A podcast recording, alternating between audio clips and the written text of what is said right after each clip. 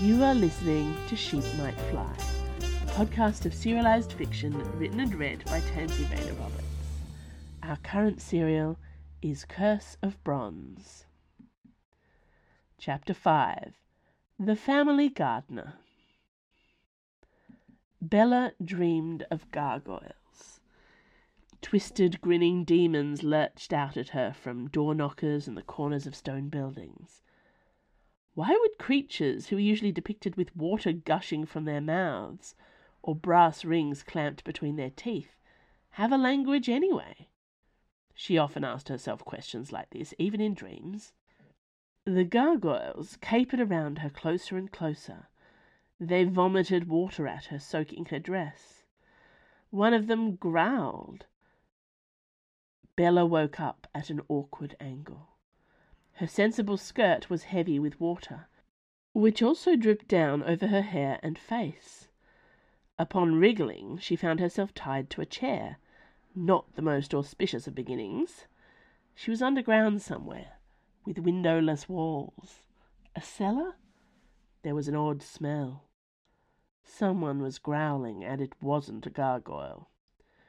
So, you're the latest Hathaway, said a low rumble of a voice. Don't look much like her auntie, does she? That's 'cause she's not gold and shiny, breathed another, deeper voice. The two of them laughed together cruelly, and Bella allowed herself to accept that she was in very grave trouble. They swung into view, and oh, it was worse than she had imagined. They were both large, burly men stripped to the waist and covered in a truly excessive amount of hair, including on their faces. Werewolves, they were werewolves. No wonder this dank cellar smelled like wet dog. Charity would punch both of the werewolves in the snoot and escape via the nearest window while still tied to the chair. Faith would use her gift of the gab talking them both around until somehow they both agreed to be her henchmen. But Bella was Bella. All she had was a talent for translating ancient languages and a house full of cursed objects which were not here right now. Somehow she didn't think these chaps would be impressed with her knowledge of lupine poetry. Why am I here? she asked, grateful at least that she'd not been gagged. We'll ask the questions, growled one of the werewolves. Oi, you lot! What the hellfire do you think you're doing? A new voice burst into the cellar, along with a bright wash of lantern light, as a door swung open at the top of a nearby staircase. A woman stomped down towards them, thoroughly human, wearing trousers, a man's collared shirt, and a headscarf. Oh, ma! Protested both werewolves, falling back. Don't talk to me, either of you. You don't have half the sense you were born with. I never said to kidnap her. I specifically said no more crimes this month. But you said, started one. Didn't I tell you to stop showing initiative? You don't think for yourselves when I'm around. I'm the leader. You're the idiots. Now shoo, get out of here. The grumpy woman chased both of her werewolf sons up the stairs and away, then began to work on the ropes that tied Bella to her chair. A lock of salt grey hair fell over one ear, slipping out from under the headscarf. She was older than Bella had thought at first. Might be grandmother, not mother, to those two young and reckless werewolves. You have to forgive 'em, the woman said. They're idiots who shouldn't have been eavesdropping. Got ideas above their station. One of the werewolves, lingering at the top of the stairs, whined. You said it was time to sort out that business with our tag and the Hathaways. Now Miss Charlotte ain't around to stand in our way. Never mind what I said, she yelled up at them. No more crimes for the rest of the year. You're bad at them. Never mind, love, she added soothingly, patting Bella on the arm as the ropes fell away. No harm done. I rather think I'll be the judge of that, said Bella, recovering herself. Who are you? Selwa Gardner, said the woman. She was spry for a woman her age, shorter than Bella, but she looked like she could handle herself in a fight. She wore a clanking bronze necklace depicting the phases of the moon. Clearly she could not wear silver around her sons, with something else on a chain that dragged down into her bosom, heavy and hidden. You've heard of our family, I suppose? I'm new to the city, Bella admitted. Selwa's face darkened with anger. Oh, so you don't know a thing about our side of it. Typical bloody Hathaways, not caring about anyone but yourselves. She stepped back and waved a hand at the staircase. Go on then, see yourself home. Bella hesitated when she should be leaping up those stairs two at a time. Your sons mentioned someone called Tag. Further fury bloomed on Selwa's face. Don't you talk about our boy. We don't need that old business dragged up again. Dead's dead. And there's no point pretending your family gives a damn about mine now. Charlotte's gone, same way as Colin, and I won't mourn either of 'em. Get while the going's good. Bella took the cue and fled the scene. The gardener's cellar belonged to a respectable looking house in an area of the city that Bella did not know at all. She followed the lights until she found a main road and hailed a cab rather than try to orient herself. Long way from home, noted the cabby when she told him her address. Been in the rain, have you, love? The skies were clear, but Bella's clothes were soaked. It won't damage your upholstery, will it? she asked. Nah, that's solid Minotaur leather back there the cabby said cheerfully. Blood wipes right off it. Drop of water won't do much. Bella was never going to catch a cab in this city ever again. She spent the entire journey eyeing the interior for blood spatter. Once she was home, changed, and had given the furnishings sufficient time to fuss over the state she was in, Bella went looking for Lionel. Mr. Hope, she called politely from the blasted hole between their walls. Behind her, the teapot made a huffing noise. In your dressing gown, she gasped. If a teapot could have clutched at pearls, she would have done so. Bella rolled her eyes. The dressing gown in question was one of her aunt's, padded silk with so many buttons she was wrapped up more thoroughly than in any of her day outfits. Excuse me, Mr. Hope, she called again. The electric was still on in his downstairs rooms, so she had to assume he wasn't sleeping. What time was it, come to that? Nearly midnight, grumbled a side table. Goodness! Bella withdrew from the hole in the wall. Electric or no electric, it was certainly not good manners to go calling for gentlemen in the middle of the night. She would have to wait until breakfast. Miss Hathaway, said that deep, rich voice. Bella peeked back and saw him. Lionel had a powerful presence with his majestic stature, fierce face, and golden mane. Strange how quickly she had gone from being startled by his appearance to a comfortable familiarity. Those werewolves today were terrifying, even, perhaps especially, once Bella realized they were idiots. They could have hurt her without even trying. But apart from that first day, she never felt scared of Lionel or thought of him as beastly. Somebody who had quite so many sarcastic opinions about books must be worth trusting.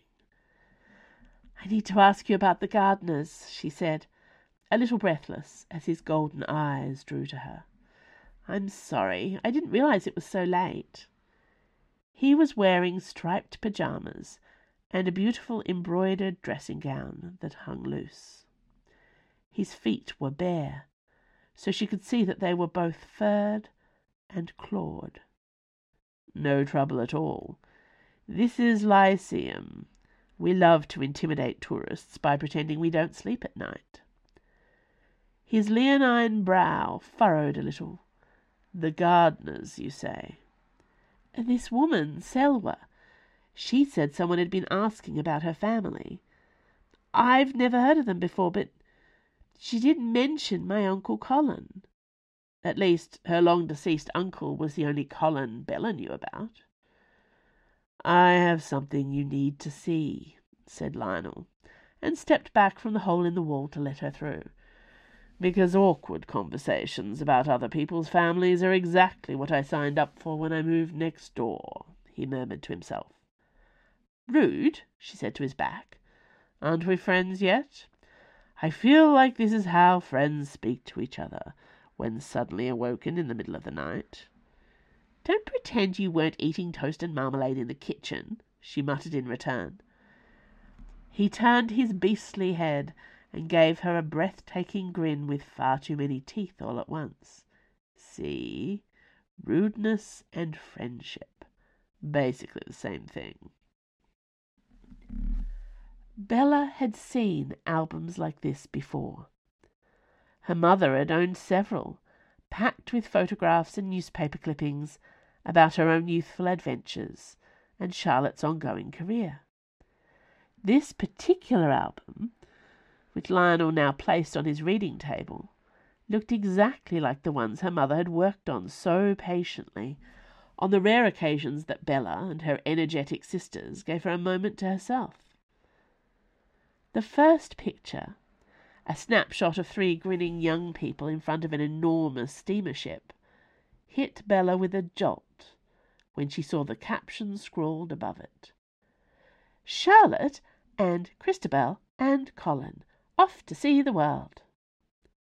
That's my mother's handwriting, she said, shocked. Why do you have it? Your aunt left the album here last month, said Lionel.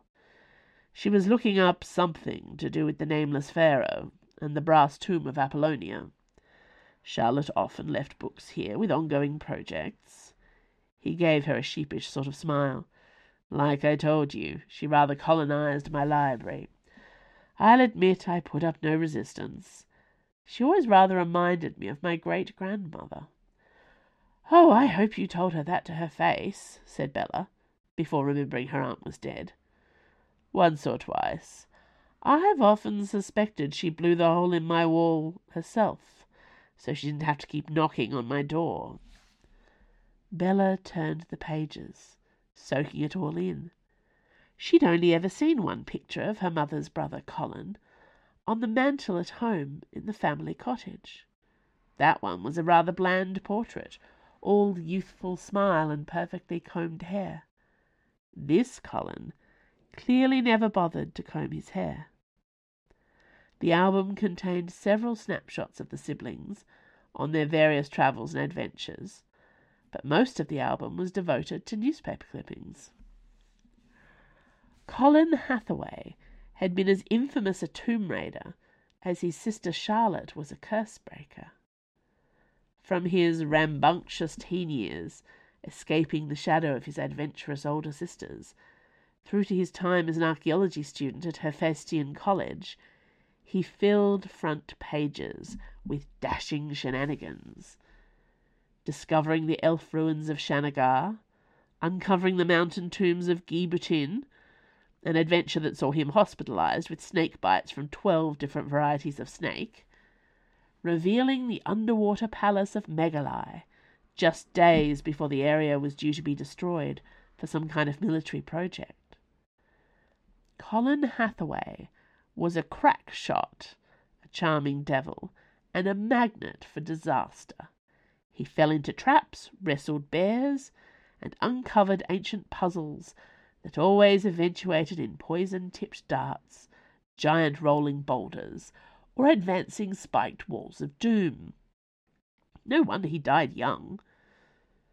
Lionel left her alone. Bella barely noticed deeply immersed in a feature article about Colin's retrieval of the great cursed crown of Corleando from under the nose of his arch rival, Tag Gardner. Quite a few articles mentioned Tag Gardner in passing, but this was the first one that went into their professional rivalry with any detail. Gardner had studied under the same professor as Colin a few years earlier. Their careers kept intersecting, especially once Colin began his postgraduate studies in the Department of Ancient Artifacts. During the case of the Cursed Crown, both men were hired by competing museums to secure the loot. Gardner teamed up with a shipload of pirates to attack Colin's crew. Colin unleashed a cursed sword on the pirates. Several of both parties returned to land with fewer limbs than they had started out with. After that, the articles about Colin's career always mentioned Tag Gardner.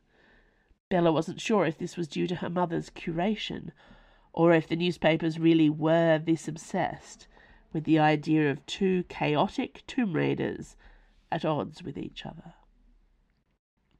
Perhaps Selma Gardner had her own album somewhere, full of the dashing exploits of her tag, with those same constant references to his rivalry with Colin Hathaway. No wonder she felt such bile towards Bella's family. It was a genuine feud. Bella took note of the dates and found herself turning the pages slower, not wanting to get to the end of the story.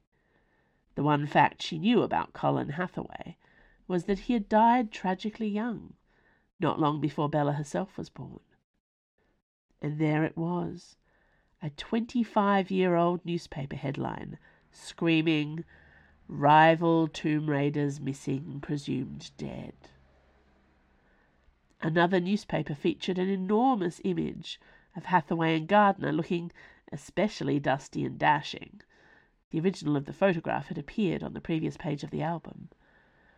With a small cut in image of a plain looking young woman in a safari hat her arms full of grimacing grotesques. This one bore the headline Tomb of Brass Takes No Prisoners. The brass tomb of the nameless Pharaoh, Bella said aloud to the empty room. Goodness. The story was not over. She was still only three quarters of the way through the album. She was in for a long night. Bella jolted awake. Lionel's reading room was full of sunlight, and she had been dozing over her mother's album. Christabel Hathaway had collected all manner of articles speculating on the mysterious disappearance of her brother and Tag Gardner, but these petered out within a year or two. Either the newspapers had lost interest, or Christabel lost heart in the mystery. Christabel herself died eleven years ago, many years after she stopped collecting mentions of her lost brother. One article had been added to the album more recently, a surprisingly large Whatever Happened To feature from five years ago by some fellow called Gaston Hugo. Charlotte's handwriting provided the caption, just date and newspaper details. Bella barely glanced at this one, exhausted and not expecting it to provide new information. Here were the facts she had gleaned from her research thus far. Infamous archaeology rivals, Tag Gardner and Colin Hathaway, were hired by a conglomerate of Artemisian museums to embark upon a dig in the independent province of Apollonia. Or they convinced representatives of said museums to fund their long shot of a project, using a secret map. The grotesque glossary? Hmm, Bella believed this to be so, though the newspapers never named the book. Clearly, the newspaper reporters had not discussed the case with Mrs. McCabe. Gardner and Hathaway put together a team of enthusiastic students from Hephaestion College, including Miss Nellie Tunbridge, junior postgraduate student specializing in general linguistics. The dig was successful, uncovering a 2,000 year old door decorated with bronze gargoyle faces. As night fell, the archaeologists argued, but eventually agreed to wait until dawn to enter the tomb together. In the morning, when the camp awoke, there was no sign of Colin Hathaway or Tag Gardner. They were never seen again. When the remaining team entered the tomb, they discovered One, a hoard of around 30 unique brass gargoyle artifacts, which were removed and divided among the museums that had funded the dig. Two, the highly decorated and extremely beautiful sarcophagus of an unknown pharaoh lined in brass. Three, an entire lack of hieroglyphs anywhere on the artifacts, sarcophagus, or within the tomb itself, leading to the future identification of the Apollonian pharaoh as the nameless pharaoh of the tomb of brass. 4. An entire lack of Mr. Colin Hathaway and Dr. Tag Gardner, whose disappearance confounded the world and their families. It was all exceedingly strange, not least because Bella had never heard of any of this before. She'd been told her uncle died young, but not that he was at the heart of a massive archaeological mystery. The smaller articles further to the back of the album, after the story faded from big news to niche academic interest, mentioned that the hoard from the Tomb of Brass had been divided between the various museums across Artemisia, many of them here in Lyceum, who had funded the project. Complaints were made by the Apollonian government that the items should never have been taken out of their country, which was an independent province. Every article noted the disappearance of the two legendary tomb raiders, Hathaway and Gardner, Gardner and Hathaway. There were also quite a few references to the burgeoning career of now Professor Nellie Tunbridge, who had emerged from the whole affair with full credit for the Tomb of Brass, despite not even being an archaeologist. Breakfast, said Lionel, stepping into the room with a tray. Bella blinked at him. She must look affrighted. I'm so sorry I've abused your hospitality. That's all right, he, he assured her. I rather like having my hospitality abused. Keeps things lively. Anything of interest? I've barely begun to scratch the surface. Bella closed the album with a snap. I'll take this home if that's all right. Of course, it's yours. But you might as well eat something first, or I'll be left moping on my own with far too much breakfast. He set the tray down on the one part of the giant table that was not scattered with books. Far too much breakfast included pastries, toast, sliced fresh fruit, and a steaming pot of tea that was blissfully silent. Thirty gargoyles, Bella announced, as she moved to a chair closer to the breakfast and began to butter a thick slice of toast. I beg your pardon? The article about the Tomb of Brass said there were 30 ancient art- uh, gargoyle artifacts recovered from the dig, distributed across various Lyceum museums. I should be able to view them, shouldn't I? Aunt Charlotte left a note to herself in the grotesque glossary. The twenty-ninth gargoyle is our last hope. The only way to figure out what she means would be to examine all of them. Lionel looked distinctly uncomfortable. You won't find them in any museums, I'm afraid. Not these days. Oh, were they returned to Apollonia? He laughed, a sharp and cynical sound. No, that would require a certain amount of cultural respect that our country has not, on the whole, extended to independent provinces that are no longer beholden to our crumbling empire. Bella took another bite of toast. Where are the gargoyles, then, if not in the museums? Lionel shifted uncomfortably in his chair. They were stolen. All of them? Over the last few years or so, there have been a rather a rash of thefts from museums. Very specific thefts. The entire hoard from the Tomb of Brass has been affected. One of the thefts was as recent as a fortnight ago, from the Lornetti exhibit in Cromwell Street. A fortnight ago, said Bella. Her eyes narrowed. Since we're friends now, and allowed to be as rude as we like, I'm just going to come straight out and ask, what aren't you telling me? Lionel sighed and bit into a peach. You haven't taken the time to properly explore your new house, have you? What's that supposed to? Oh dear. Bella's heart sank, as it always did when one of her relatives did something utterly, unthinkably dangerous. Oh, Aunt Charlotte, no.